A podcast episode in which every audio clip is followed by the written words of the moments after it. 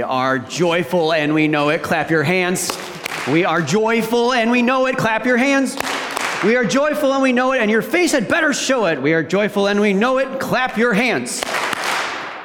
Yes, because that's what Craig read. Rejoice always. We are joyful and we know it. Right?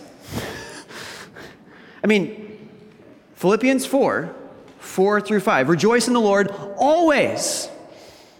And I will say it again rejoice. You sort of wonder what the inflection was as this was written. I mean, it's a letter, so there's not really inflection to it. Uh, and, and it says in other places as well, when same guy wrote to the church in Thessalonica, this is 1 Thessalonians 5 16, it says, Be joyful always, pray continually, give thanks in all circumstances. For this is God's will for you in Christ Jesus. So it's kind of same thing. Rejoice always. Now, maybe I'm a little bit too Amelia Bedelia here. Any fans of Amelia Bedelia?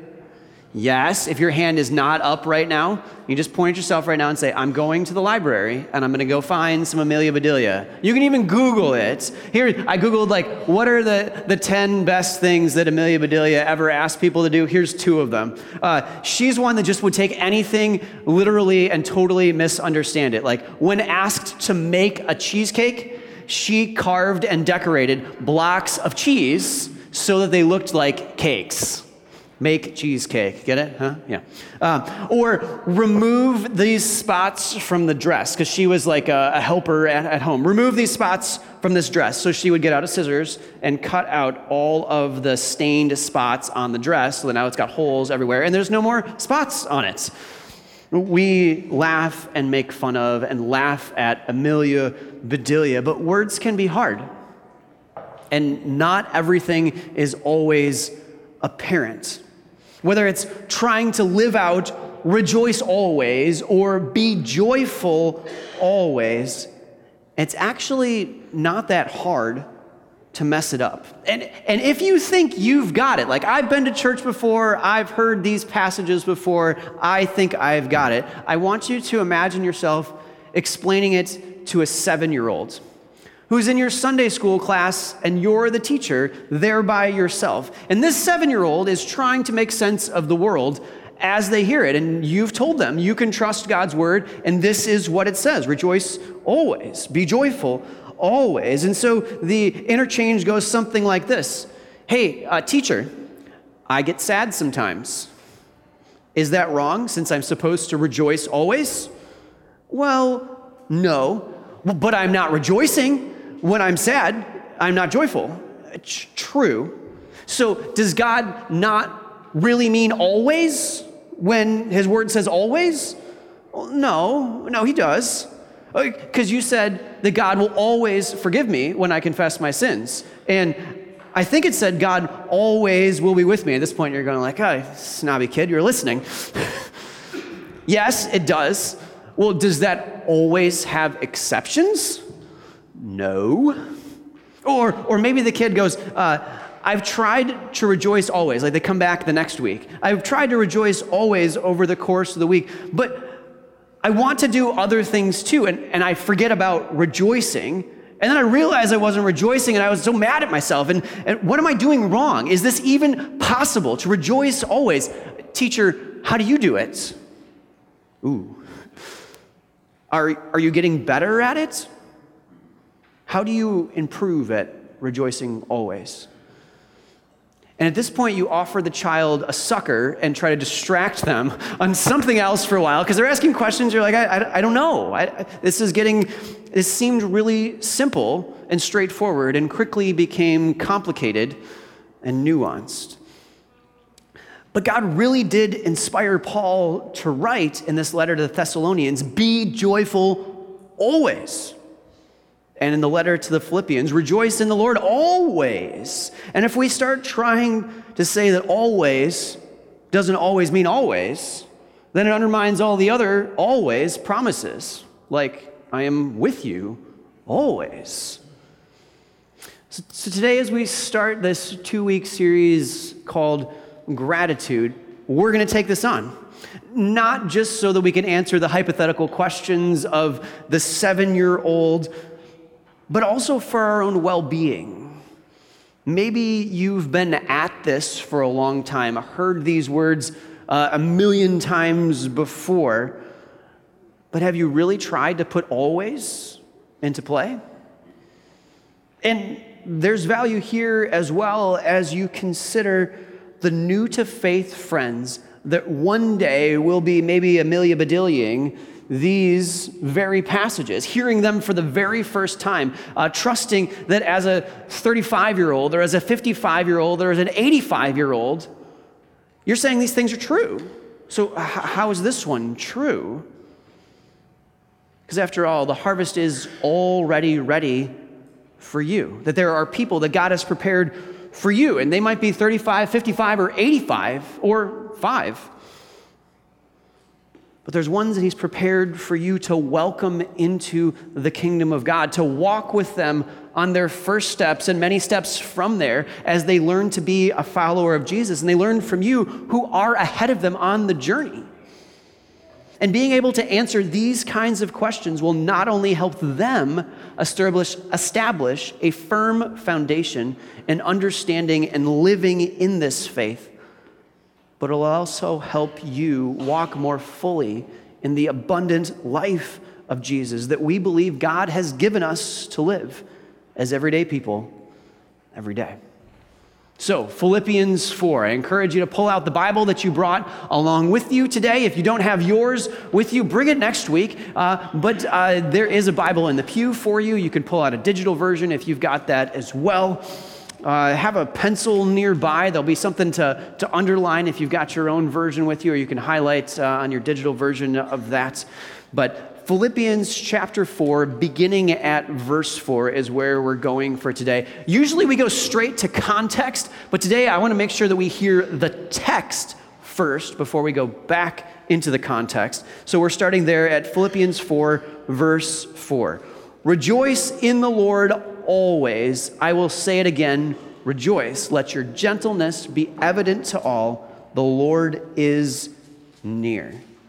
Now, number one observation to make here it doesn't say rejoice always. Like, we boil it down to that, but we got to be careful how we summarize scripture because we might understand what's not actually there. It doesn't say rejoice always, period. Uh, it doesn't say what would fit on a bumper sticker. It doesn't say what maybe you can buy a piece of art to go on the wall to remind you of faith related kinds of things. It's, it's more than just what we can summarize in a hashtag. It actually says, rejoice in the Lord always. So if there's a place to underline, to highlight, to, to put a star next to, it's those three words in the Lord. Rejoice in the Lord always. And right after it, at the end of the next verse, it says, the Lord is near. So, twice in these two verses, it says rejoice. But also, twice in these two verses, it says in the Lord, and the Lord is near. This is the key piece easily overlooked, but it forms the foundation of gratitude, which is then expressed in rejoicing. Now, I love it when uh, secular researchers get a chance to discover and confirm things that Scripture already says is true, or, or to be able to uh, dig into a bit more why it's so valuable. We're told to do this. God encourages us in multiple places to, to rejoice and to be thankful always and all that. Well, there's researchers at UC Berkeley, uh, Robert Emmons and Michael McCullough, uh, who explored gratitude and the value that comes from it purely from a secular uh, sociological perspective. Uh, but I think their definition of gratitude is helpful. Uh, it's a two step process. Number one, it's recognizing that one has obtained a positive outcome. And number two, recognizing that there is an external source for this positive outcome. So there's no gratitude, thus, no rejoicing without external sourcing. That's worth writing down. No rejoicing without external sourcing. Secular researchers describing what God says is true. It's beautiful. Uh, for those of you that are still wondering about the other text, be joyful always, it doesn't say be joyful in the Lord always. It says just be joyful always, period, end of the verse. This too is sourced in God. If you look in the greater context, the beginning of that chapter uh, frames it as look, God has chosen you, who I'm now encouraging to be joyful always. In the context just before it, it describes them to be sons of the light rather than the darkness, as in God has brought you into the light, into his family. And what immediately follows be joyful always, pray continually, give thanks in all circumstances, for this is God's will for you in Christ Jesus, is do not put out the Spirit's fire. So there's an acknowledgement of a God that is at work in you if those things before it are happening. In either case, there is a source in you because God chose you. So both of these rejoicing uh, find their basis in external sourcing.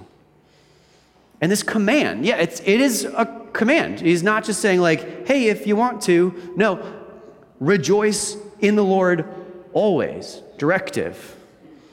Get, this gets even richer when you understand the context and where Paul is sitting when he writes it.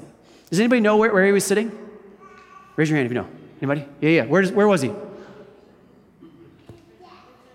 He was in prison. Yeah, yeah, yeah. He was in jail writing this, living this. He doesn't know if he's going to make it out alive, and yet is saying, Rejoice in the Lord always. In fact, if you want to flip a couple pages back or scroll a couple pages back, uh, in Philippians 1, after his introduction, verse 12, he already reports about how God has been at work. He's got this lens of a God at work in everything. In verses 12 and 13, he says, Now I want you to know, brothers, that what has happened to me has really served to advance the gospel. He's been looking for this. And as a result, it has become clear, verse 13, throughout the whole palace guard and to everyone else, that I am in chains for Christ. He can see God at work already, and he continues to be hopeful, even though he doesn't really think he's going to make it out alive but he's expectant that God will provide. Verses 18 through 20. So pop down to that. Uh, Christ is being proclaimed, and in this I rejoice. And yes, I will continue to rejoice, for I know that this will turn out for my deliverance through your prayers and the help of the Spirit of Jesus Christ. Again, we see that Spirit in there. And he says this this is great. I eagerly expect and hope that I will in no way be ashamed, but will have sufficient courage so that now, as always, Christ will be exalted in my body, whether by life or by death. So he's living the always that he exhorts at the end of the letter. That's what it looked like for Paul in prison.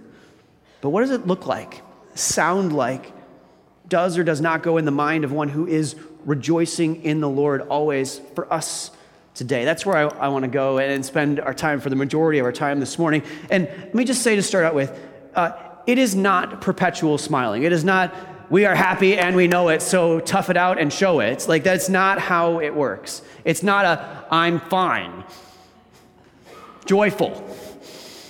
I'm too blessed to complain. I love that one. Didn't you just complain when you said you were, anyways? Uh,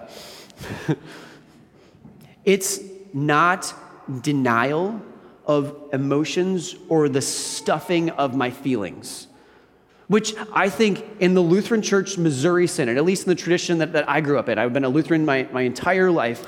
Uh, and in this faith tradition, we are strong in knowledge and doctrine.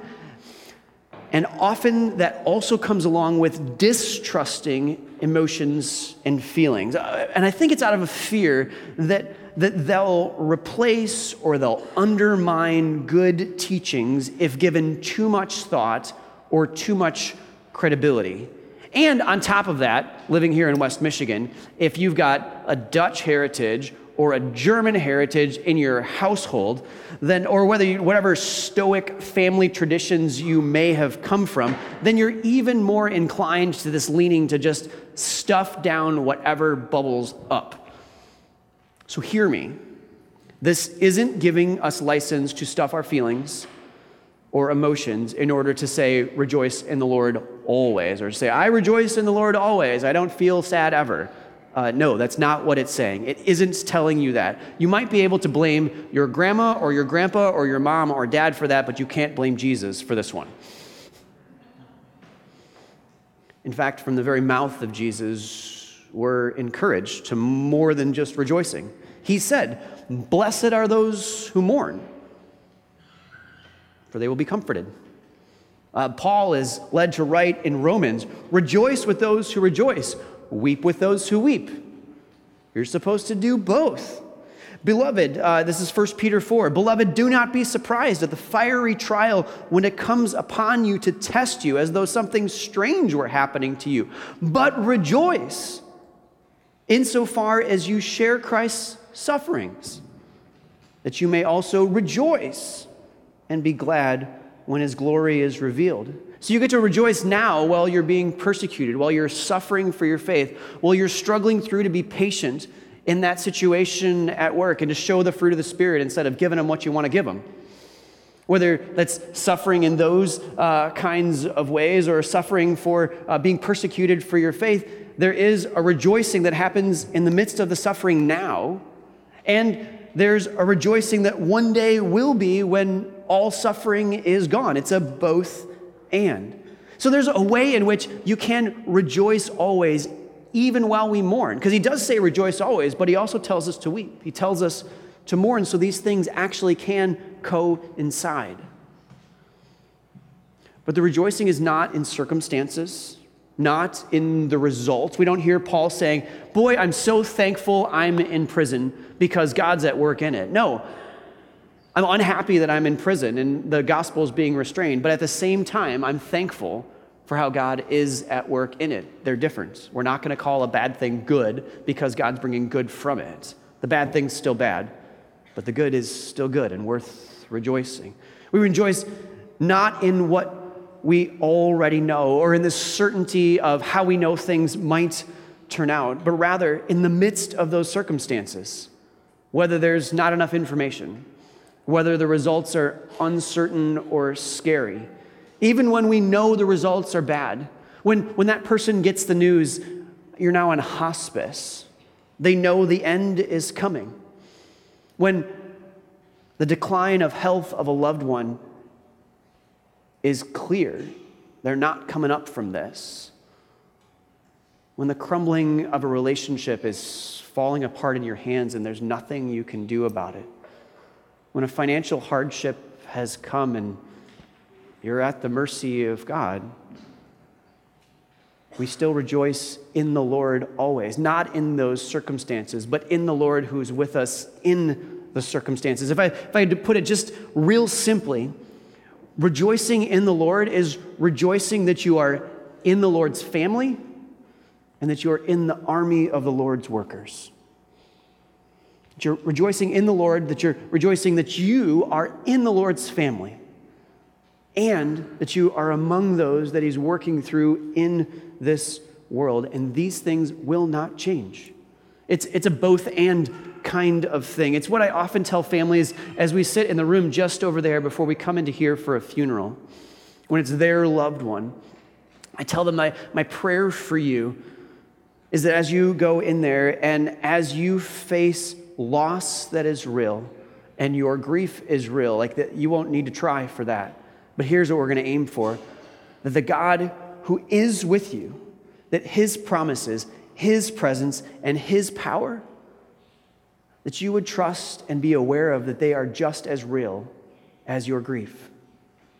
And in this way, I can at the same time mourn and rejoice. I can at the same time be burdened and have my burdens lifted.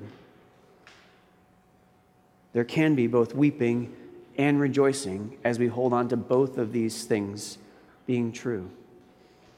I think in, in, the waters of baptism is a great place to help us hold on to this. You've been welcomed into God's I love you no matter what there. Rejoicing in the Lord looks like rejoicing in that relationship. For there's nothing you can do that can undo his I love you no matter what always. His, I will never leave you or forsake you. I will be with you always. It's, it's something that, that happens by the Holy Spirit at work in you. It's a gift given in baptism. It's something, someone who is at work in you. A gift that, that Jesus, after he died and rose again and ascended into heaven so that he could rule over all this, then he sent the Holy Spirit so that he could remind you of the things that Jesus has said and teach them to you. Rejoicing in the Lord looks like then turning to him in prayer in the midst of this. Take a look at those verses in Philippians again. Let's go on to verse 6. It says, Do not be anxious about anything, but in everything by prayer and petition with thanksgiving, present your requests to God. And the peace of God, which transcends all understanding, will guard your hearts and your minds in Christ Jesus. See, you not only get to, but are welcomed to present your requests to God, a God who is near, a God who is with you. You get to rejoice in the Lord who is with you, who listens to you and responds to every single request. Now, for those of us that have been followers of Jesus for quite some time, that's like, oh, yeah, I, I, I've always known this. This is kind of no big deal. But think about it for a sec. I can't even get like the customer service person for the internet company on the phone if I don't spend 45 minutes on hold. Like, and they're supposed to be there to talk to me and listen to things, much less somebody of greater importance uh, in the, the course of our nation, like getting a hold of my senator or the president or a four star general that's making some big decisions out there. But I do get the creator of the universe, the most loving being ever, the wisest and most accomplished in existence, to hear every request I've got and respond to them and provide to me because he's got the capacity to do it. And he doesn't do it to impress anyone. It's not because he has to fulfill his job or it's just because he's a good father. And he did it at a horrific cost, the price of his own son's life, suffering subjection to struggle beyond struggle, to loneliness, to angst that made him sweat blood, to a beating, to suffocation, to death for us. And it provides the most amazing gift the promise of his power at work now, and that one day he will use that power to not just make some things better, but all things new. And why?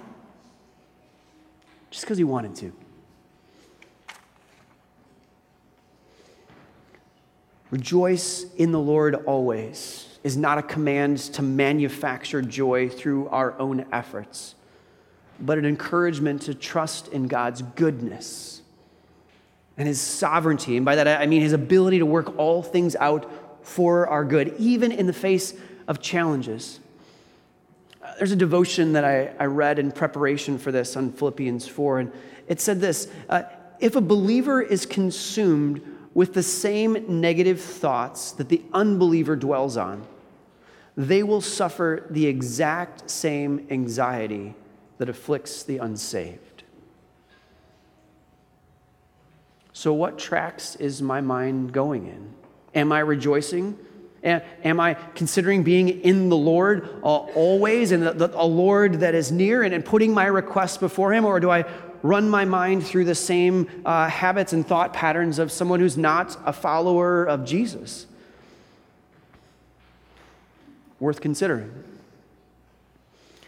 And know this if I'm going to answer the, the questions of the seven year old or the, the new follower to faith, or to you that are newly hearing this, I'd want you to know it's a process that you're going to grow into this. Unwavering joy, uh, rejoicing always will come with a relationship with God that matures over time. Two, I'd say it, it is a process that requires reflection and thus space for it. So the things of Sabbath and simplicity and silence and slowing that create attentional times of reflection are what become the seedbed for gratitude, for awareness of these things that can lead to understanding again how I'm in the Lord so I can rejoice in the Lord in the midst of all those other things. And it's a process that's going to go way better in community. When we have people alongside of us reminding us of what's also true, because it's so easy to put our blinders on and to just see what's straight in front of us. There's a, a picture I want to show you. I got a chance to go deer hunting uh, this week. Can we move that? Oh, I got to turn it on. That matters. There we go. Can't see it well. Maybe over here.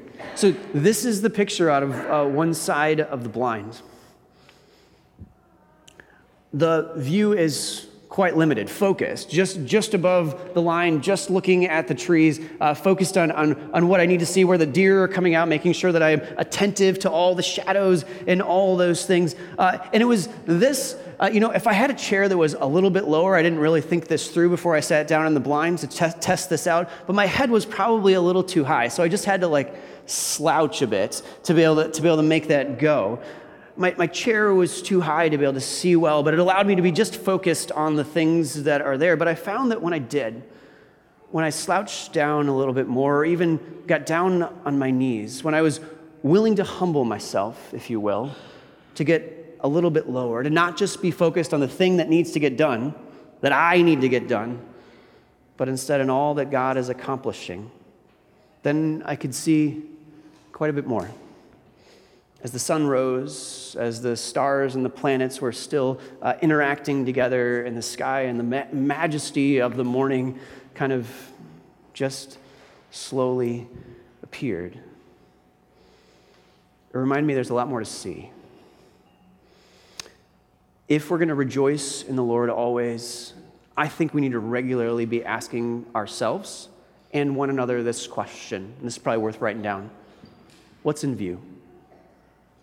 What's in your view? What are you paying attention to? Because when I get a little lower, when I get off my high horse, when I get not just focused on the things that, that I've got to get done, and I try to take in the rest of what's out there, the Lord has a way of reminding me of Him who's at work in it all, the bigger picture that I'm a part of, a God that's powerfully working out the, the moving of the stars and the planetary motion so that, so that all the things can work together for our good. And with that in view, it reminds me of a Lord who is near, who is ready to hear. So I can't help but be joyful, and we know it. Clap our, well, you, I'll leave the clapping up to you. But we won't rejoice in the Lord unless we regularly have a view of Him, of His fatherly, I love you no matter what, and I love you too much to leave you there. Relish in that relationship regularly. And we can help each other increasingly rejoice in the Lord. I don't think that rejoice in the Lord always is probably going to happen on this side of eternity, but we can grow into that more and more. And one day, it's all that we'll do around the throne of Jesus Christ, rejoicing in all that He's done and all that He is for us now and forever. Amen.